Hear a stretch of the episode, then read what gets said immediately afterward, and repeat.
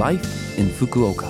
फुकुओकामा जीवनयापन। यो फुकुओका सिटीबाट प्रायोजित कार्यक्रम हो। नमस्ते ओहाई गोजाइमास। म सरिता। यो लाइफ इन फुकुओका कार्यक्रममा फुकुओकामा बस्दै आउनुभएका नेपालीहरूका लागि सुरक्षित भए आरामदायक जीवनयापनका लागि आवश्यक जानकारीहरू नेपालीमा दिने आइरहेकी छु। हरेक हप्ताको बिहिबार यो कार्यक्रम बिहान आठ चौन्नबाट म सरिताको साथ सुन्न सक्नुहुन्छ। छोटो समयको यो हाम्रो कार्यक्रम सुन्दै गर्नुहोला। फुकुओकामा जीवनयापन। आज मैले सुइखा अर्थात् खरबुजाको छोटो कुराकानी लिएर आएकी छु। सुइखा अर्थात् खरबुजा तपाईँहरू प्राय जसोले खानु भएको नै छ होला। खरबुजामा पोटासियम क्याल्सियम म्याग्नेसियम इत्यादि भई पौष्टिक हुन्छ। यसमा अलिकति नुन छर्केर खानुभयो भने स्पोर्ट्स ड्रिङ्कको जस्तो काम पनि गर्छ। यस फलमा पानीको मात्रा धेरै हुने भएकोले अत्याधिक गर्मीबाट बस्नका लागि पनि उपयुक्त हुन्छ। प्रति सय ग्राममा सैँतिस क्यालोरी भन्नाले कम क्यालोरी हुनु यसको अर्को विशेषता हो। क्युसीमा यसको मुख्य उत्पादन क्षेत्र कुमामोतो प्रान्त हो जसले जापानकै सबैभन्दा ठुलो उत्पादन खण्डलाई ओगटेको छ। फुकुओका सहरमा चाहिँ निसी वार्डमा मात्र खरबुजाको उत्पादन गरिँदै आइरहेको छ। ब्रान्डको नाम किताजाकी सुइखा हो। यदि तपाईँहरूले सुपरमार्केटमा खरबुजा देख्नु भएमा उत्पादन क्षेत्रहरूको तुलना गरेर हेर्न पनि रोचक हुन सक्ला कि?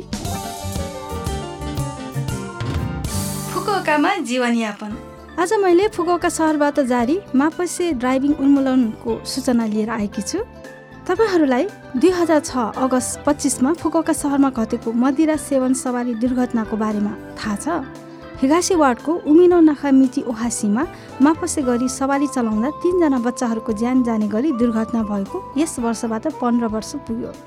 फुकुवाका सहरमा यस दुर्घटनाको कारण मादक पदार्थ सेवन गरी सवारी चलाउन रोक्नका लागि विभिन्न प्रयासहरू हुँदै आइरहेको छ।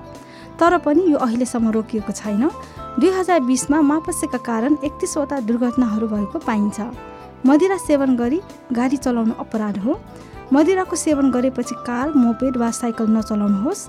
मदिराको सेवन गरेको व्यक्तिलाई कार भाडामा दिने वा गाडी चलाउने व्यक्तिलाई रक्सी पिउन प्रोत्साहन नगर्नुहोस्।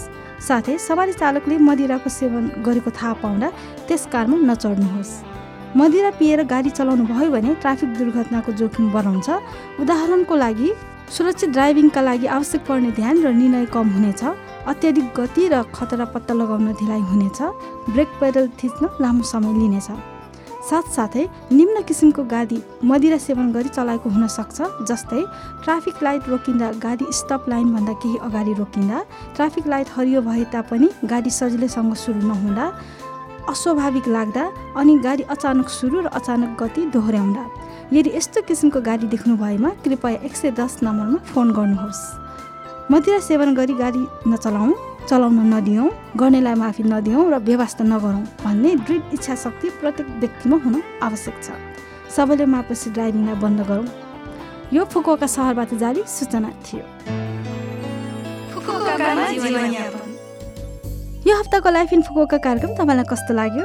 लभ एफएमको होम पेजमा गएर लाइफ इन फुकोका नेपाली भनेर खोजी पोडकास्टबाट पनि यो कार्यक्रम तपाईँको मिल्ने समयमा सुन्न सक्नुहुन्छ। त्यस्तै ब्लगबाट पनि यो कार्यक्रमको बारेमा जानकारी पाउन सक्नुहुन्छ। जान जाँदै आज नेपथ्यको रेशम गीत तपाईँहरू सबैको लागि राख्दै बिरा हुन चाहन्छु। तपाईँको दिन शुभ रहोस्। नमस्ते!